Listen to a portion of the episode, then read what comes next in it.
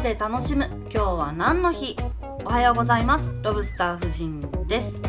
この番組は日本の伝統的な年中行事や外国の風習イベント情報などなどありとあらゆる今日は何の日をご紹介します。私4歳0歳の兄弟の子育て中ですのでこのポッドキャストは子供と一緒に楽しめる情報を心がけていきます。お子様とのコミュニケーションにもぜひご活用ください。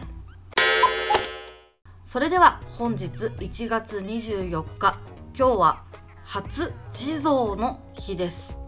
毎月24日は地蔵菩薩の日なんですね。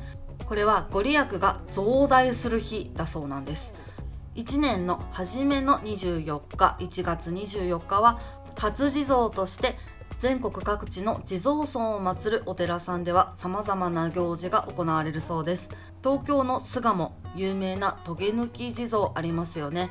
ここは高い岩にお寺で高岩寺と読むそうなんですけれども高岩寺では大祭が執り行われます。10時半と2時半に本堂で大法要が行われるそうです。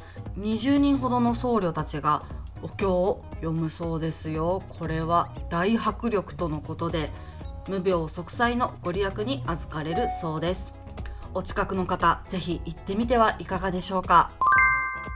この番組がお気に召しましたらフォローして毎朝聞いてくださるととっても嬉しいです。私がやっている YouTube ロブスター夫人の年中行事の世界ではより掘り下げた内容を紹介していますのでそちらもぜひよろしくお願いいたします。それでは今日も良い一日をお過ごしください。ではまた明日。